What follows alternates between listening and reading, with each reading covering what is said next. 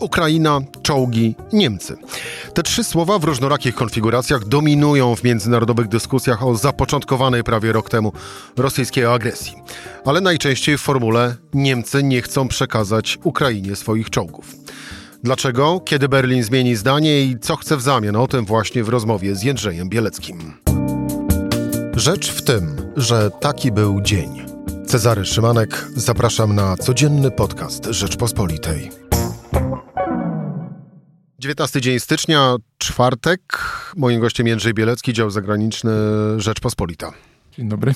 Witam Jędrzej. E, dla przypomnienia, gdzie jesteśmy, w jakim momencie? E, wczoraj czyli w środę w Davos kanclerz Niemiec Olaf Scholz przez e, dokładnie 4 minuty, jak policzył serwis Politico, wymieniał przykłady wsparcia RFN dla walczącej Ukrainy. Mówił o systemach prze przeciwlotniczych IRIS, o haubicach, o wyrzutniach granatników przeciwpancernych oraz o pomocy infrastrukturalnej i humanitarnej. Eee, ale także o przekazaniu wraz z USA jednej baterii Patriotów, znaczy każdy kraj po jednej. Ale jeśli chodzi o czołgi Leopard, Scholz stwierdził, że decyzję podejmie dopiero po tym, jak swoje czołgi Abrams przekażą Amerykanie. E, to właściwie chyba oddaje w pełni e, przynajmniej obraz na chwilę obecną tego, w jakim punkcie jesteśmy. Ale poświęćmy, Jędrzej, chwilę na to, by wytłumaczyć, dlaczego jesteśmy w tym właśnie miejscu.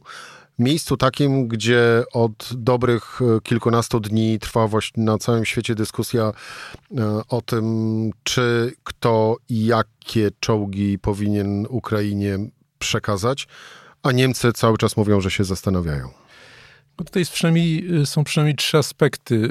Pierwszym z nich jest przebieg samej wojny na Ukrainie, dlatego że zachodni wywiad uważa, że w najbliższych tygodniach y, Władimir Putin może szykować nową, bardzo potężną ofensywę, y, a ponieważ Ukraińcy korzystają z czołgów dawnych rosyjskich, także tych, które przekazała Polska i one są już coraz bardziej zniszczone, jest ich coraz mniej, to są bardzo trudne walki, jest także coraz mniej amunicji, to zwyczajnie y, no, nie wiadomo, czy takie ofensywie by podołali, czy byliby w stanie taką ofensywę pod, odeprzeć i stąd jak gdyby no, w tej chwili każdy dzień się liczy, więc stąd jak gdyby ten temat jest tak tak, tak istotny.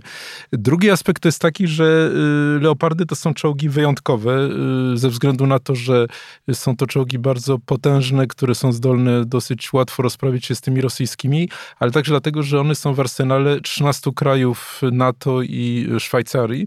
Y, przynajmniej 2000 z tych czołgów jest sprawnych i gdyby rzeczywiście zapadła polityczna decyzja, że można je przekazywać Ukrainie, no to one by mogły być przekazane w dość istotnej liczbie, nawet jeżeli każdy kraj dałby ich niewiele. No, tak jak na przykład Polska, która chciałaby dać ich kilkanaście, czy y, mówi też o tym Finlandia, Dania, y, Hiszpania.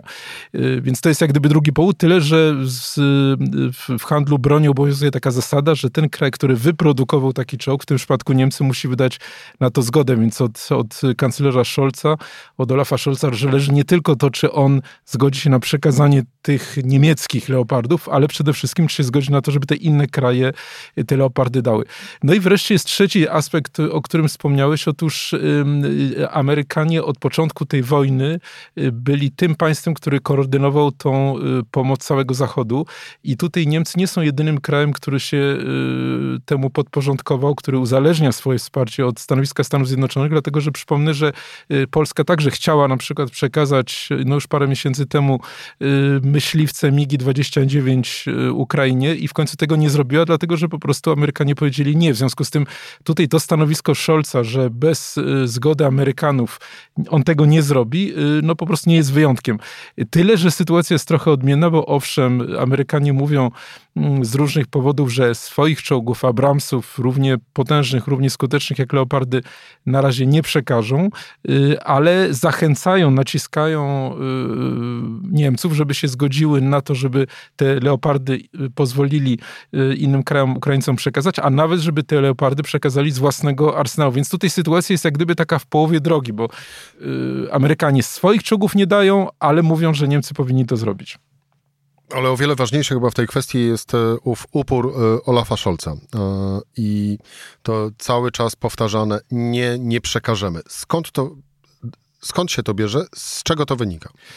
No tutaj jest oczywiście parę aspektów. No pierwszym to jest punkt wyjścia, to znaczy y, Niemcy tradycyjnie nie chciały przekazywać y, czołgów czy w ogóle broni y, krajom, które znajdują się w stanie wojny, a tym bardziej wojny z Rosją.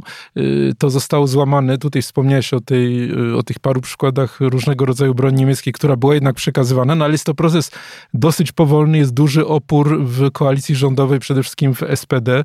Są obawy, że to może doprowadzić do tak zwanej eskalacji, że może sprowokować Putina do sięgnięcia po bardziej groźne rodzaje broni, na przykład broni, broni atomowej, więc stąd jest jak gdyby ten, ten punkt wyjścia.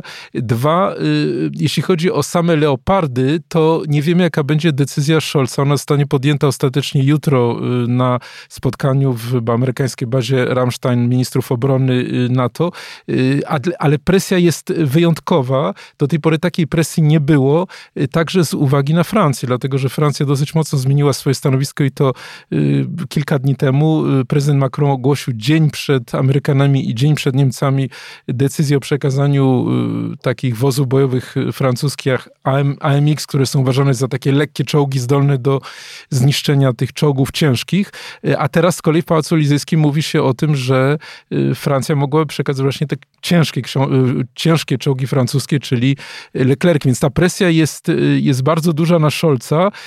Scholz który cały czas podkreśla, także w Davos to podkreślił, że Niemcy nie zrobią niczego bez tego niemieckiego wsparcia. Więc tutaj jak gdyby są dwa aspekty i to trzeba y, tak bardzo jasno o tym mówić. Nie chodzi tylko o mm, obawy przed eskalacją rosyjską, ale także o działanie znacznie bardziej samodzielne niż do tej pory. No tak, ale z drugiej strony, jak popatrzymy na dyskusję w samych Niemczech, e, a propos właśnie z postawy Olafa Scholza, no to właściwie e, media mówią jednym głosem, przekażmy te czołgi, wreszcie. Politycy również, e, no właściwie wielu można znaleźć takich, którzy mówią bardzo wprost, dajmy wreszcie te czołgi. Raz jeszcze. Czego boi się Olaf Scholz?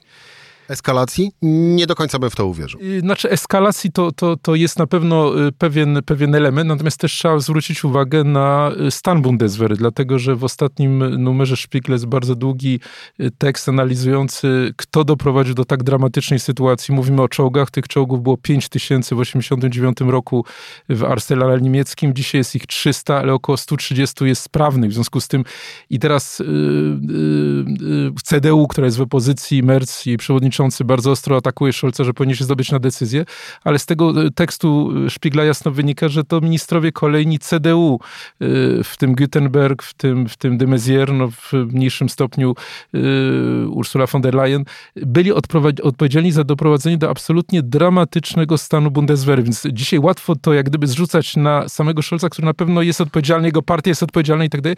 Natomiast to jest wynik działania całego establishmentu niemieckiego. No, z czego on wynikał? No wynikał przede wszystkim z takiego przekonania, że trzeba maksymalnie korzystać tak zwanej dywidendy pokoju. Jesteśmy otoczeni wyłącznie krajami przyjaznymi, nie wydawajmy na obronę, mamy lepsze cele, przede wszystkim wygodne życie. Jeśli chodzi o obronę, to niech się zajmą tym, tym, tym Amerykanie.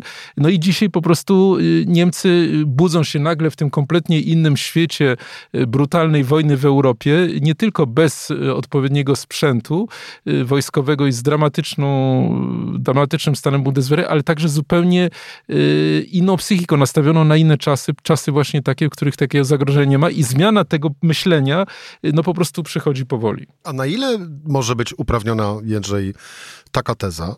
Jak mówiłeś o strachu przed eskalacją konfliktu y, po przekazaniu owych czołgów Ukrainie, eskalacją przez stronę rosyjską, to na ile może być uprawniona teza, że ten sprzeciw Niemiec, ta postawa kanclerza Olafa Scholza, to jest również efekt takiego mm, dbania o tym, dbania o to, aby po zakończeniu, prędzej czy później, miejmy nadzieję, że prędzej owego konfliktu, Niemcy dalej były jednym z ulubionych krajów Zachodu, jeżeli chodzi o Rosję. Znaczy, tutaj trzeba znowu jak gdyby po, po, zobaczyć, jaki jest punkt wyjścia. No, punkt wyjścia jest taki, że Niemcy najmocniej się zaangażowały we współpracę z Rosją. Po części to wynikało z korzyści gospodarczych. Y, tanie nośniki energii rosyjskie były jednym z tych trzech elementów tego cudu gospodarczego niemieckiego wielu ostatnich lat, obok właśnie tego, o czym wspomnieliśmy, czyli braku wydatków na obronę i ogromnego eksportu do, drugiego, y, do drugiej dyktatury, czyli do, do, do, do Chin. Więc taki jest punkt wyjścia. Niemcy Niemcy u progu wojny na Ukrainie osiągnęły zależność, na przykład jeśli chodzi o gaz, o 55%, chociaż same sobie wyznaczyły taki limit 30%, po czym go przekroczyły bez jakiejś jasnej decyzji, więc ten punkt wyjścia jest znacznie trudniejszy niż w przypadku innych krajów, ale jednocześnie trzeba powiedzieć, że w ciągu tego roku na przykład do zera zredukowały zależność, jeśli chodzi o import gazu, o import węgla, o import y, ropy naftowej z Rosji, więc to nie jest tak, że się nic nie wydarzyło. Y, tysiące firm niemieckich wycofało się z tego rynku rosyjskiego. Jesteśmy gdzieś w połowie drogi, gdy idzie o, o modernizację Bundeswehry ogłoszoną bardzo tak uroczyście 27 lutego, no to tutaj y, bilans jest bardzo zły, jest, jest dramatyczny, niewiele się wydarzyło tego no tak, czasu. Tak, ale Jerzy, jak mówisz na przykład o wycofaniu się niemieckiego biznesu, no to mamy przykład z ostatnich dni, czyli koncern BASF, który tak naprawdę do aż do teraz był obecny w Rosji. Wycofać się nie chciał, a zrobił to tylko i wyłącznie dlatego, że zaczął z tego powodu ponosić straty. Czyli gdyby nie został ekonomicznie przez rynek zmuszony do tego, to tak naprawdę koncern BASF dalej w Rosji by funkcjonował. Zdecydowanie tak. No z drugiej strony możesz wymienić na przykład koncern inny Siemens, który się z tej Rosji wycofał po 150 latach obecności i też możesz powiedzieć, że Polska y, jechała na tym eksporcie niemieckim jako główny poddostawca Niemiec, czyli pośrednio na tej taniej energii z Rosji y, przez wiele, wiele lat. No przypomnę, że Polska w tej chwili jest piątym, za chwilę będzie czwartym, bo przegoni Francję, y, partnerem handlowym Niemiec. Dobrze, ale wróćmy do... do, Więc do udajemy, że jak gdyby tego wszystkiego nie wiedzieliśmy. Oczywiście, że wiedzieliśmy, że to wszystko istnieje i na tym korzystaliśmy. Ale wróćmy do meritum pytania. Ten cień Ostpolitik prowadzonej przez e, Angelę Merkel, on kładzie się dalej na, e, na tej postawie Olafa Scholza, o którą widzimy teraz? Na pewno tak, dlatego że tutaj nie tylko była, y, była logika ekonomiczna, była też logika polityczna, czyli taka, że im bardziej będziemy współzależni z Rosją, tym bardziej tą Rosję wciągniemy do cywiliza cywiliza cywilizowanego świata. Y, oczywiście to się skończyło absolutną porażką, największą od 1945 roku w dyplomacji niemieckiej, ale Niemcy wciąż nie opracowały nowego, jak gdyby, mechanizmu, nowej strategii. Dopiero teraz powstaje taka strategia. Y, nie opracowały nowej, czy wciąż wciąż wierzą jeszcze w tą starą. Nie, myślę, że, że wiele rzeczy zostało odciętych, że powrotu do dawnego układu nie ma. Natomiast jak będą się odnajdowały w nowym świecie, tego nie wiadomo. Są dopiero pewne elementy. No jednym z takich zasadniczych jest próba budowy no, bardziej niezależnych sił zbrojnych, czy w ogóle polityki europejskiej bardziej niezależnej. No ale tutaj się kłania chociażby to, że y, próba zniesienia weta przy y, podejmowaniu decyzji w sprawach zagranicznych i obronnych spotyka opór Polski między innymi. W związku z tym to jest bardzo, bardzo trudny proces, bo y, o czym mówimy? No ta polityka, o której mówisz, została rozpoczęta przez Willy Brandta pod koniec lat 60. To jest ponad pół wieku polityki. Znaczy Niemcy nie znali, w ogóle dorośli Niemcy nie znają innego sposobu jak myślenia, więc odwrócenie tego jest, jest procesem na pewno bardzo bolesnym. Ale jeszcze raz y, chcę podkreślić, to, jaka decyzja zapadnie jutro w Ramstein, jest na razie kwestią otwartą. Te naciski są bardzo silne.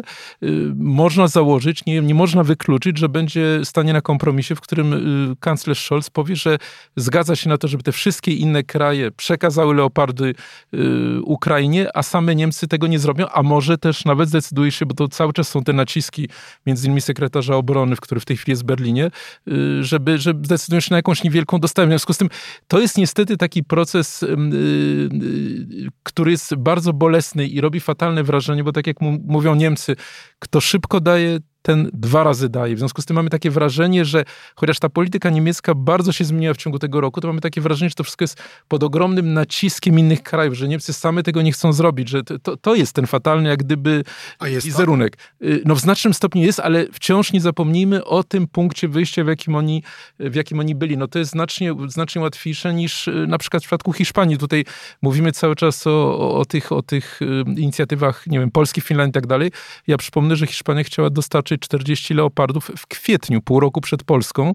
Y, to zostało zablokowane oficjalnie, bo te y, czołgi były w złym stanie, prawdopodobnie dlatego, że Niemcy wtedy zablokowały. No to była inicjatywa, która była podjęta już, już ponad pół roku temu, no bo znacznie łatwiej jest to zrobić, gdy się jest po drugim, na drugim końcu Europy. E, dziś na stronach Rzeczpospolitej Michał Szulczyński e, w komentarzu pisze tak, Olaf Scholz podkreślał, że nie chce, by Niemcy stały się nagle samotnym liderem pomocy Ukrainie, ale samotności nie unikną.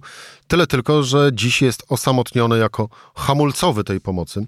Koniec cytatu. Podpisałbyś się pod tymi słowami? Y, podpisałbym się pod jednym tylko y, warunkiem, że nie zapomnimy, że po raz pierwszy Amerykanie nie chcą y, pokazać tej drogi. Nie chcą jednocześnie, tak jak to robili w przypadku wszystkich tych innych pozostałych y, y, rodzajów broni, nie chcą dostarczać tych czołgów Abrams. Y, dlaczego tego nie chcą zrobić? No, jest wytłumaczenie polityczne, czyli takie, że, że prezydent Biden, który zrobił ogromny wysiłek w tym wspieraniu Ukrainy, chce teraz, żeby Europa no, w większym stopniu jak gdyby w tym uczestniczyła. Jest też wytłumaczenie takie bardziej techniczne, że Pentagon wskazuje na to, jak trudno jest wykorzystać te czołgi. One są bardzo specyficzne y, i nie ma ich tak dużo y, do dyspozycji jak leopardów. I no. o tym też właśnie piszemy dziś e, na stronach Rzeczpospolitej, czyli RPPL, właśnie o tym, że no, trudno byłoby bardzo ukraińskim żołnierzom wykorzystać potencjał e, Abramsów e, na polu e, walki, bo jest to tak skomplikowany technicznie i technologicznie sprzęt, wymagający wielomiesięcznych szkoleń, że przerzucenie ich i od razu wrzucenie na linię frontu tak naprawdę niewiele, niewiele by dało. Wracając jeszcze po raz ostatni do osoby samego, mm, samego Scholza i postawy, postawy Niemiec, przemknęło to w naszej rozmowie. Gdyby nie międzynarodowa presja, gdyby nie ta wielka solidarność europejska, szczególnie, jak i również e, to poświęcenie Stanów Zjednoczonych, Niemcy nie pomagałyby w takim stopniu. Tak czy nie? Na pewno y, powiedziałbym w ten sposób, y, to co mówią niemieccy dyplomaci, przyznają, y, gdyby nie Ameryka, dzisiaj Ukraina już zostałaby pokonana. Sama Europa by tego y, nie zrobiła. Y, w związku z tym, no ale, ale nawet to nie jest tylko kwestia decyzji politycznej, to jest kwestia tego, o czym mówiliśmy na początku tej rozmowy. Po prostu Niemcy nie mają dzisiaj potencjału, mają na stanie swoim y, tak dramatyczny stan Bundeswehry, że po prostu oni zwyczajnie nie mają możliwości y, tego wsparcia. Natomiast y, bym też odwrócił trochę pytanie, y, czy Polska jest krajem, który jest gotowy zaakceptować przywództwo Europie Niemiec na w tak ważnym punkcie, dlatego że Niemcy cały czas mówią, jeżeli my coś robimy sami, a tak było na przykład w czasie, kryzysie, w czasie kryzysu w euro, no to natychmiast wszyscy się buntują. Przypomnę te okładki w greckich pismach pokazujące kanclerz Merkel w stroju gestapowca. Czy gdyby Niemcy, załóżmy przez sekundę miały Wiesz, ten potencjał. było kryzysu, no nie, niektórzy politycy też tak byli pokazywani, no ale... Nie, nie, tylko też jak gdyby chcę zwrócić uwagę na ten aspekt, że Niemcy muszą, ciężar historii sprzed 80 lat, już odległej, ale jednak y, jest wciąż na tyle duży, że po prostu oni też muszą działać w pewnym zespole. Dzisiaj każdy naciska i to zrozumiałe na Scholza, żeby uwolnił te, te, te, te konkretne czołgi Leopardy, ale gdyby on zaczął coś znacznie dalej iść, pytanie, jakie byłyby reakcje. Ja tutaj y, zwrócę uwagę na ten program zbrojeniowy, o którym on mówił, 2% PKB, 100 miliardów euro osobnego funduszu dla Bundeswehry. Jeżeli to zostałoby rzeczywiście skutecznie wprowadzone w życie i Niemcy byłyby y, największą wtedy potęgą wojskową w Europie, to jaka byłaby reakcja? Ja przypomnę to, co mówił Jarosław Kaczyński, przeciwko komu się zbroją Niemcy, czy przeciwko nam, czy przeciwko Rosji. Ale to jest Jędrzej retoryka na użytek e, tak naprawdę wewnętrzny e, w Polsce.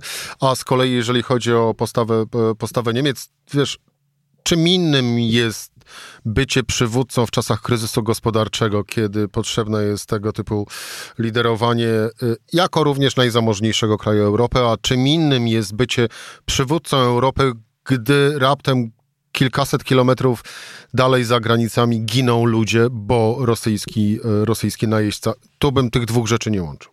Y, ja bym powiedział, że po prostu Niemcy ani nie są gotowe do tego przywództwa technicznie, w sensie potencjału wojskowego, ani politycznie, mentalnie u siebie w kraju, ani Europa nie jest na to y, gotowa. Y, polegamy na Amerykanach, no a właśnie w sprawie tych Abramsów Amerykanie w tej chwili nie chcą wziąć tej inicjatywy i stąd taka trudna sytuacja. Bo zaraz dojdziemy do takiego wniosku, że prawdziwym liderem Europy w tych czasach jest Ameryka. A to zdecydowanie. To nie mam co do tego wątpliwości. To jest wniosek, który, który jest moim zdaniem bardzo uzasadniony. To znaczy to, to ten cytat z, z, dyplomatów niemieckich, którzy mówią, że dzisiaj byłoby już y, na Ukrainie po wszystkim, gdyby nie Ameryka, no to, to mówi y, za siebie. I, I niestety Europa nie posunęła się dalej w stosunku do połowy lat 90. i do układów z Dayton, kiedy dopiero interwencja Billa Clintona pozwoliła na zamknięcie wojny w byłej Jugosławii u granicy Europy. Dzisiaj mamy znowu wojnę u granicy Europy. Y, jesteśmy 30 lat później i nadal Europa jest w tym samym stanie. Ten błąd jutro w, te, w, w, niemieckiej bazie Rammstein w trakcie tego spotkania zostanie naprawiony? gdyby miał coś prognozować, to uważam, że, że naciski są tak ogromne, że Scholz pójdzie na jakiś kompromis i wydaje mi się, że tym kompromisem właśnie będzie y, zgoda na przekazanie przez inne kraje y, tych, tych czołgów, leopardów, a być może również na przykład jakiś inny element, na przykład mówi się o tym, że Niemcy mogłyby szkolić Ukraińców z ich wykorzystania albo na przykład reperować, naprawiać te uszkodzone leopardy u siebie, no to oni oczywiście je produkują, a może będziemy zaskoczeni, nie wiem, tutaj bym się nie, nie zakładał, ale może będziemy zaskoczeni, że jednak jakąś niewielką liczbę czołgów Niemcy też przekażą. Jędrzej Bielecki, dział zagraniczny Rzeczpospolitej. Jędrzej, dziękuję Ci bardzo za rozmowę. Dziękuję bardzo. To była rzecz w tym e, w czwartek. Cezary Szymanek do usłyszenia po weekendzie.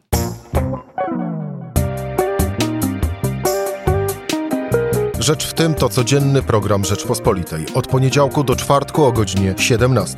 Słuchaj na stronie podcasty.rp.pl. Włącz Rzecz w tym w serwisie streamingowym.